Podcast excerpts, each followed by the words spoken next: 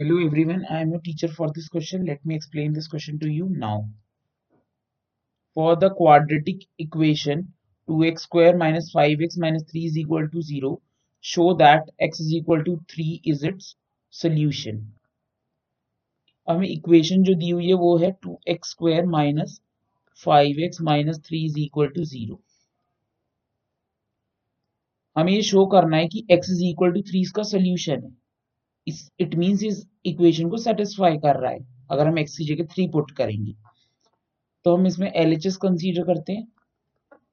To x square minus five x minus three.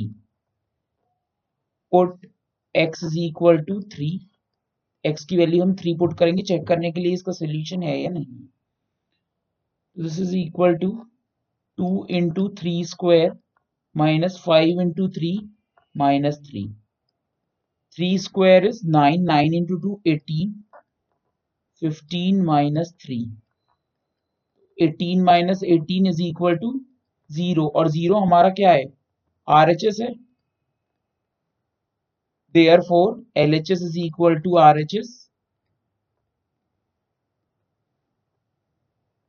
hence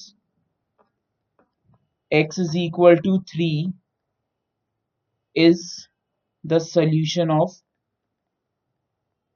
equation given equation.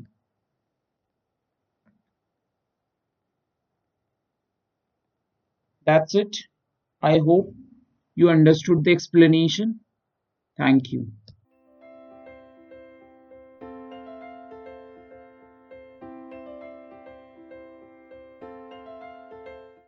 This podcast is brought to you by Hubhopper and Shiksha Abhiyan.